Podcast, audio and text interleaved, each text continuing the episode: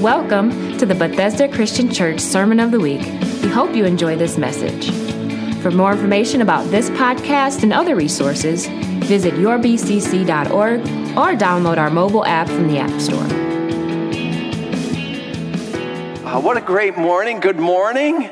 Um, welcome. If you're visiting with us this morning, whether you're here in the house or you're joining us online, welcome. We're glad to have you here in the house of uh, the Lord this morning. We're grateful that you're uh, taking part, and we're glad that you're worshiping with us. And also, uh, hearing a little bit about the missions that we support. Uh, September has been uh, when we typically focus on our missions. Last Sunday began a focus on missions uh, that we support as a church. You heard from uh, Pastor Barry Allen uh, about recenter. He gave a great message about recentering. I want to continue to talk about this idea of recentering ourselves this morning. Uh, we've done this for a number of years in September, focused and highlighted areas that we support as a church uh, internationally in parts of the world that we obviously we just can't be there physically places like kenya and uganda and uh, Mexico and Ecuador and Egypt. Uh, we can't be there physically. Sometimes we are on a short term mission trip, uh, but we're always committed through financial support to uh, ministries that are doing great things way beyond our borders. And we'll hear about some of those in the coming weeks with some of the, the videos that you've seen. And we also are highlighting local missions that we support uh, ministries that offer services beyond the core competencies of the church. So we saw some examples of that in the opening video this morning. If you were uh, here as the service opened, we saw some snippets and some uh, brief updates from missions like a Life Challenge that offers residential services for uh, people who have been caught up in substance abuse and addiction, and uh, Life Challenge really helps them out. Or uh, places like Life Builders that's revitalizing neighborhood. Uh, we saw Larry Johnson talking about that, and what a great testimony. You know, somebody who's uh, been there, they've been living under the ministry, and now they're saying, "No, I, I don't. I don't want to take the help. I'll give that to somebody who needs it." What a what a fantastic testimony, you know, that Jesus is working in the life of that family. And uh, we saw also help for the incarcerated and aftercare for people coming out of incarceration with uh, Steve and Robin Malik and Gateway to Glory. We'll be seeing others in the coming weeks, uh, but some of the other local missions that we support, they help uh, through counseling for uh, sexual addiction. They are helping people caught up in human trafficking uh, helping unwed mothers, uh, helping those who need food, uh, just supporting a local food pantry. And all of these ministries, they all have one very, very important thing in common. And that's th- that they're not doing this for themselves, they're doing it to share the gospel of Jesus Christ.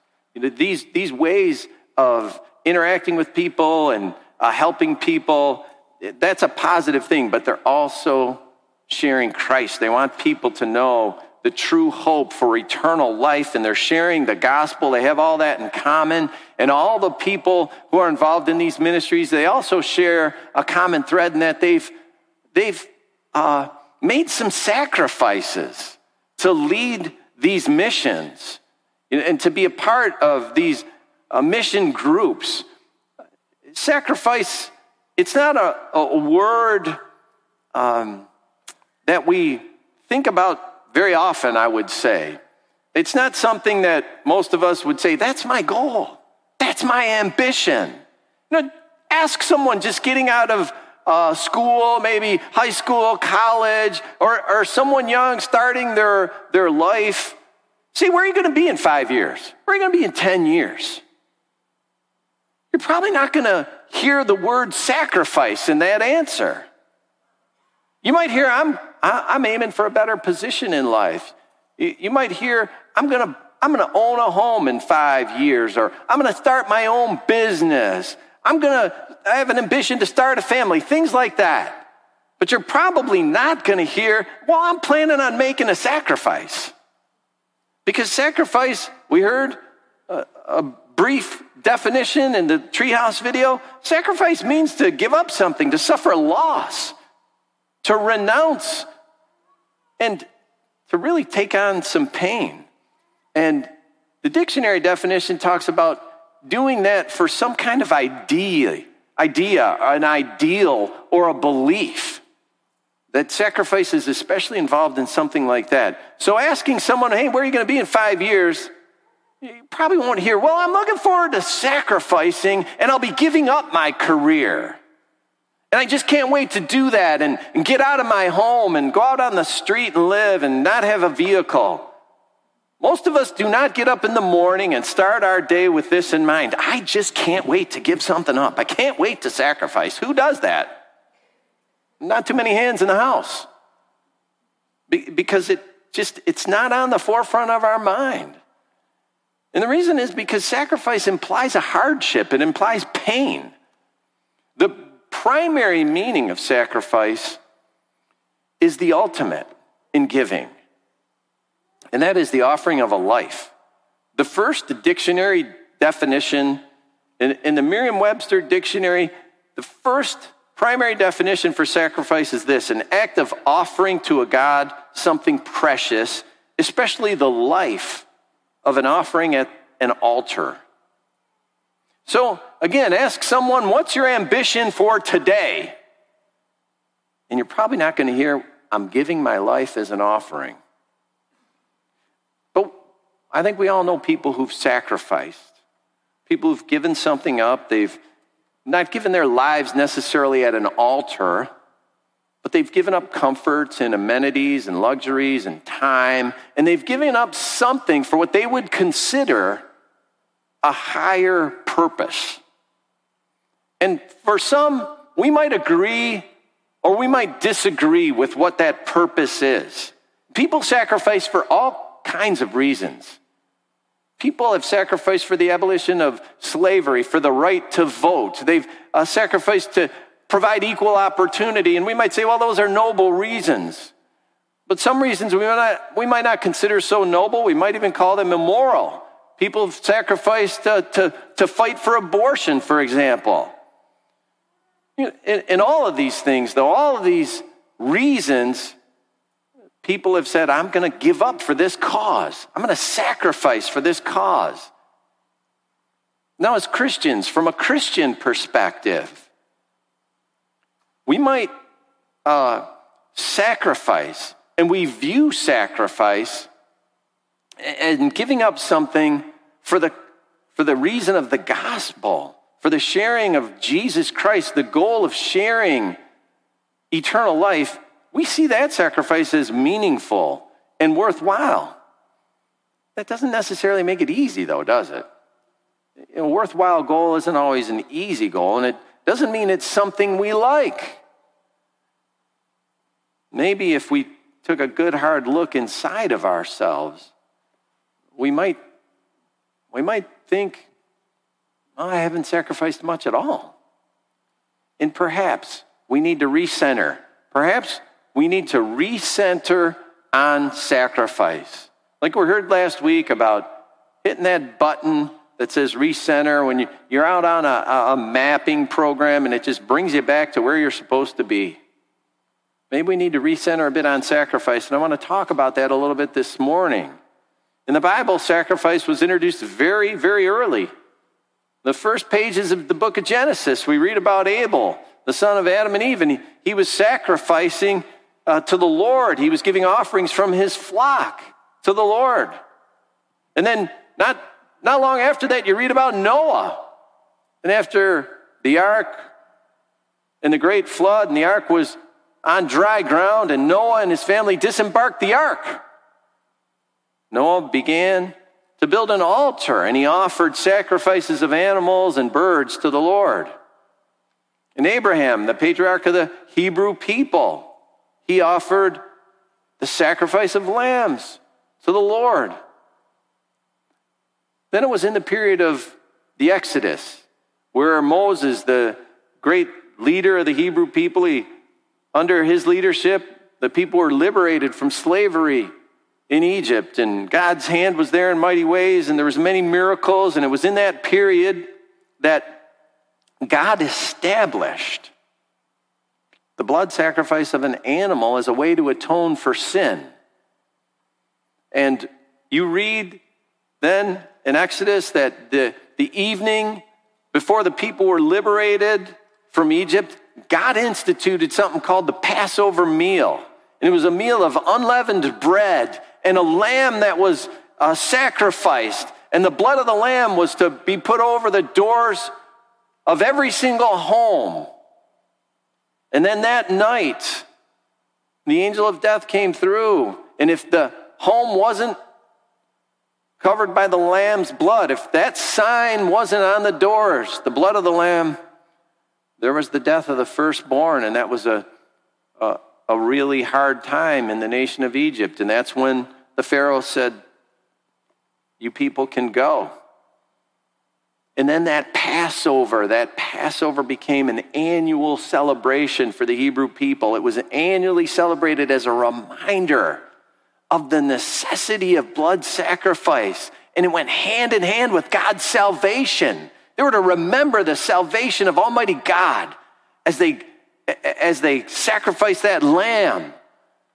And this blood sacrifice, was continual and it was ongoing. And it's a very stern and a very somber reminder of the severity of sin and the cost to atone for sin. And could it ever come to an end? Could this ongoing, continual blood sacrifice ever come to an end? And the answer is yes, it could. And it did with the coming of Jesus Christ. God had not instituted human sacrifices. Sacrifices came from what people possessed from, uh, from what they had in their own possessions. They had to give up something to atone for sin, but they didn't have to give up their very own blood. But Jesus was different. Jesus was born with a mission, and the mission was to give his life as the perfect, the complete, and the final sacrifice for sin. And Jesus knew that. He knew that was his goal. It was his ambition. That was where he was going. And you know, like I said, we don't get up in the morning saying, I'm going to go sacrifice. But this was Jesus' mission, and he talked about it. And then he paid it all. He gave his life so that we would no longer have to offer that blood sacrifice. Now, what does that mean? Does it mean that we have in Jesus something like a get out of jail free card? You know, we can live as we see fit now.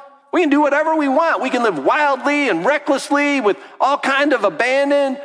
We can cheat and rob and steal and kill and do whatever we want because Jesus, He relieved us of the penalty of sin, right? No. No, we, we are called to give that up. We are called to turn from that. And this is what Jesus said. Jesus said this in Matthew 16, verses 24 to 25. He said, Whoever wants to be my disciple must deny themselves and take up their cross and follow me. For whoever wants to save their life will lose it, but whoever loses their life for me will find it.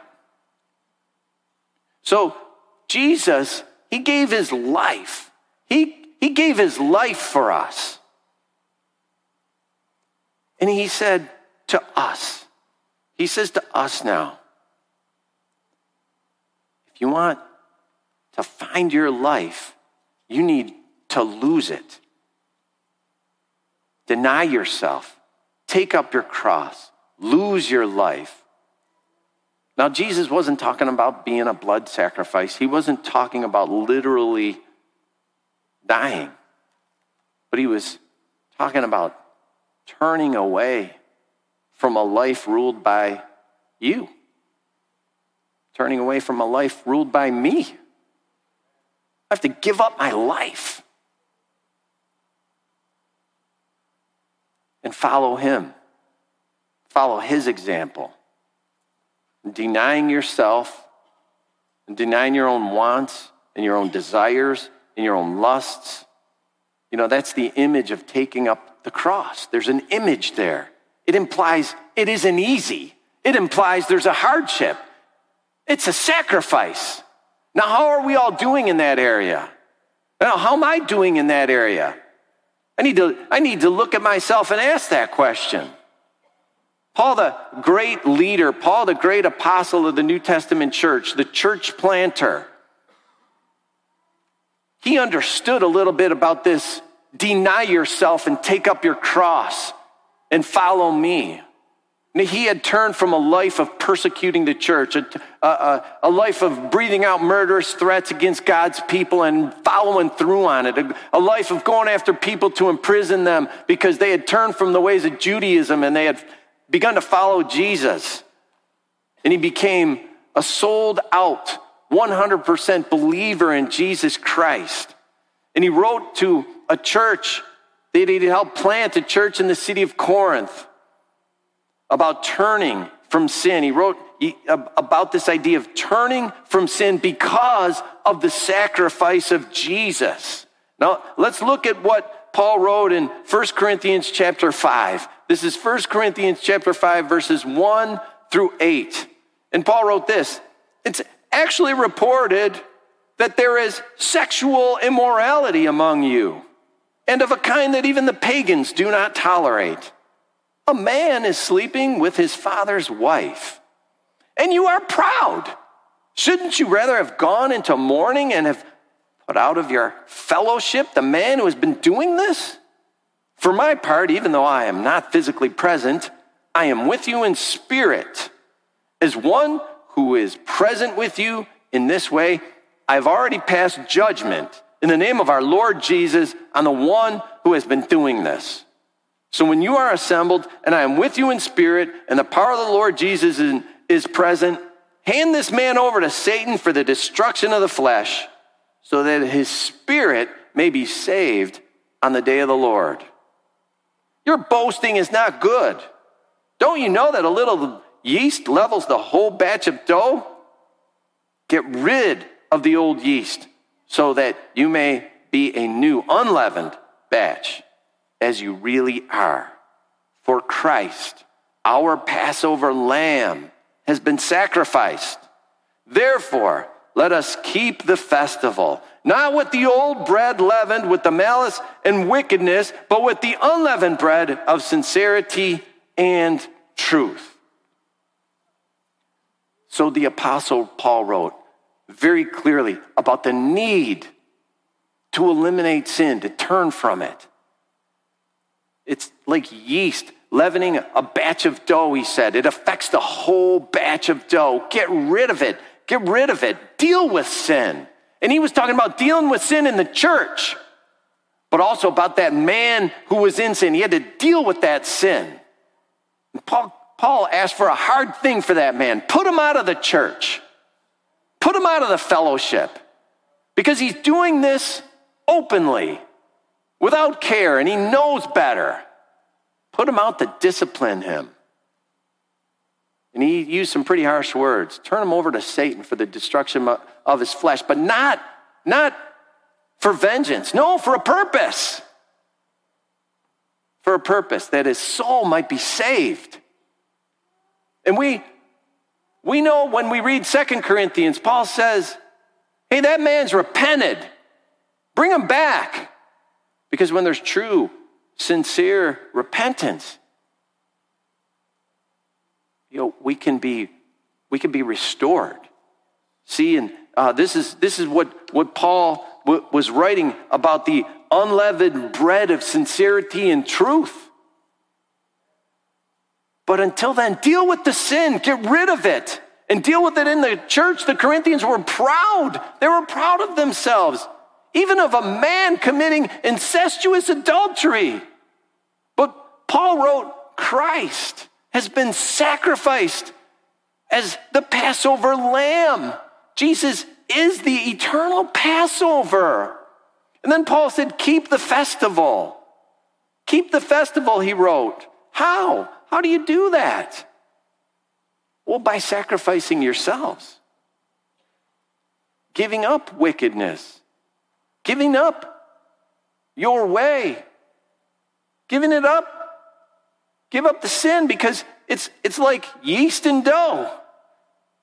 Now, you know, we're not all called to be missionaries like the, the, mission, the missions I've talked about that are around the globe or even locally. We're not all called to give up our families and our livelihoods, but we're all called to sacrifice our ways and sacrifice the, the sin that we call righteous, even if it causes some pain, even if it causes pain.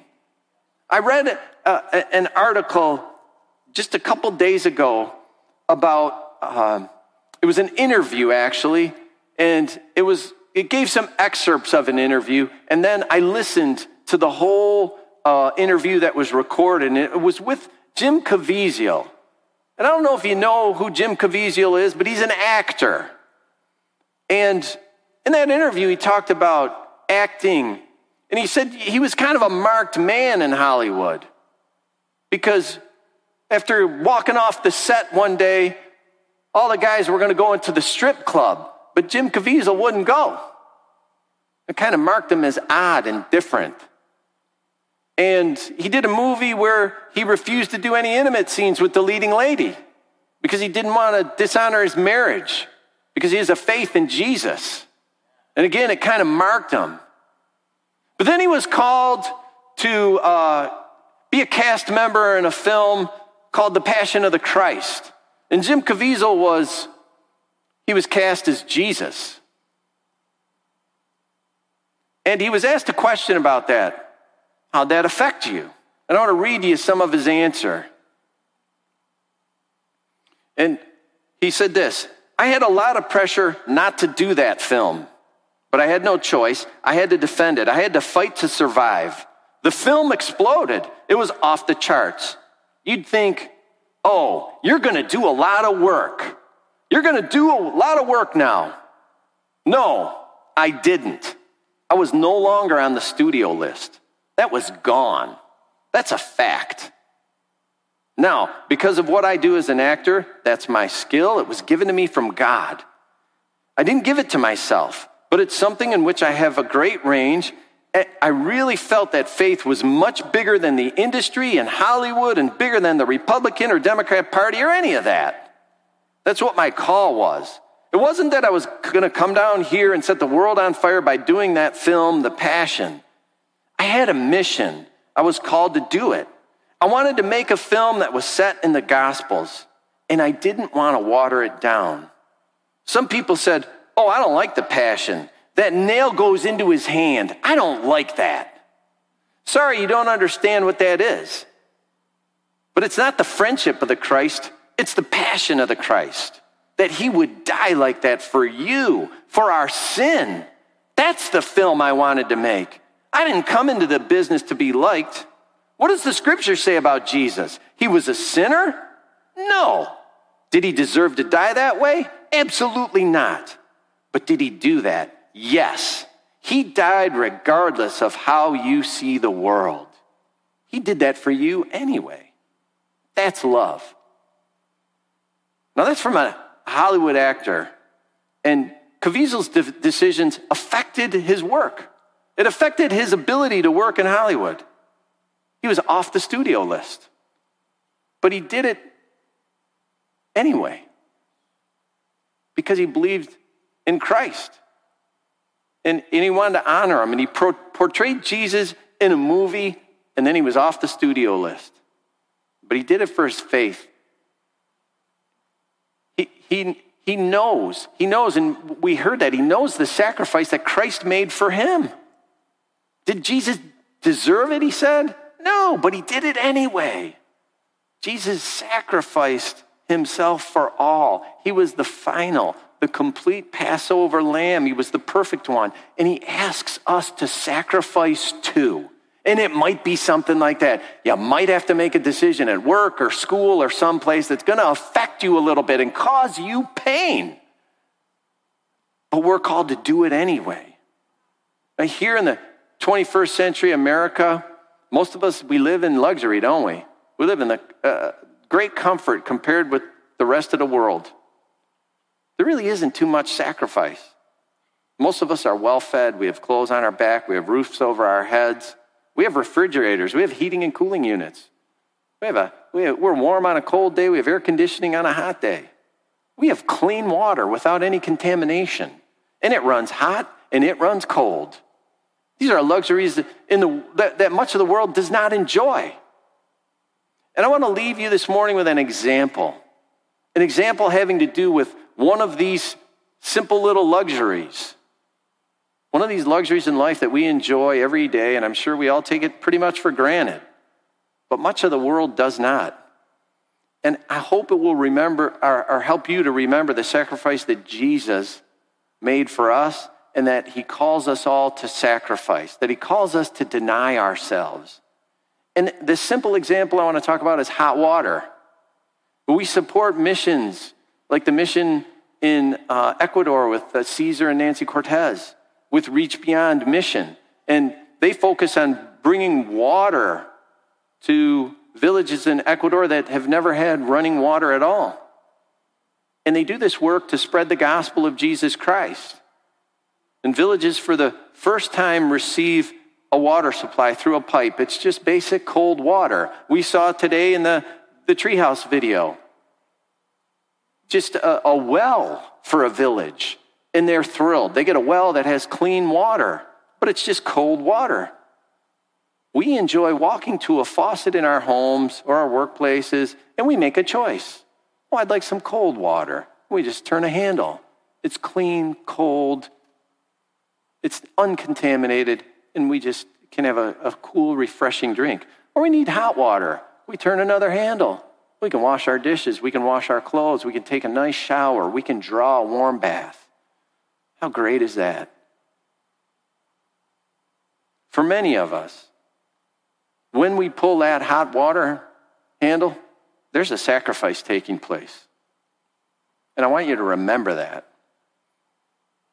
What's, what's the sacrifice? What sacrifice am I talking about? In many, in many of our homes, businesses, we have a hot water tank, right? I know some of you, you might have gone, you, you might have the instant hot water now. But mo- many of us have a hot water tank. And integral to the hot water tank, there's a part. And the part's purpose is this sacrifice. It's there for one reason only to sacrifice. And it's called the sacrificial anode or the sacrificial rod. That's what it's officially called. And I'm not going to bore you with the details of chemistry and uh, an anode and a cathode and all of that. I'll just say that water in contact with a metal causes corrosion. And I think we all know that living in the Rust Belt. Uh, hot water tanks are usually lined, but sometimes that liner might get a little crack. And when it does, you know, the metal starts to corrode, and uh, it doesn't take long before the tank uh, rust, uh, rusts out and the bottom falls out. Now, to help eliminate the corrosion, a tank comes equipped with a sacrificial rod, a sacrificial anode, a rod that attracts and absorbs the corrosion. It sacrifices itself for the good of the tank. And if you, if you have hard water, the, the, the, heating process can really cause the water to smell sometimes, but the right sacrificial rod, it takes on the stink too. The rod becomes the sacrifice to save the tank and, and to keep the water flowing. And I had a, an occasion about a week ago with uh, my son in law, Ian, to work on a hot water tank and to replace the sacrificial rod. Now, the, the rod that we put in the tank, it was brand new. It looked, it looked something like this. It was nice and shiny and just drop it in, turn that nut down nice and tight. Brand new, beautiful, not a speck of corrosion on it. Looks wonderful. It's nothing it's nothing like the rod that we took out. This is the rod we removed. This is the sacrificial rod compared to the shiny new rod. The sacrificial rod we took out it's a much smaller. It's about half the diameter of its original size. It stunk. It's covered with corrosion. And I, don't even, I wanted to wear gloves today holding this thing. It's got all kinds of gunk on it. it, it and it's obviously, it's obviously absorbed corrosion and corruption over its time. And to me, to me, this was just an image of what Jesus has done for us. He's taken on the disgust and the corruption and the corrosion and the stink and the filth of sin. His purpose was to sacrifice. He came into, he came into this world to give his life a ransom for many. He came in to take on the stink and the corruption, to wear my sin, to bear my shame. And he did it on the cross. Yeah, Jesus was perfect. He was perfect. He was this. See, Jesus was this. He was perfect, like brand new. But what did he do? He became this. He became, he, he, he became the one who took on the sin.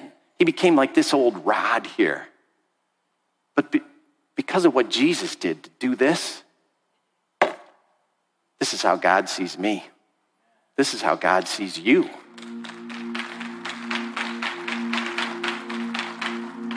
He sees us as brand new because Christ absorbs the corruption and the sin forever.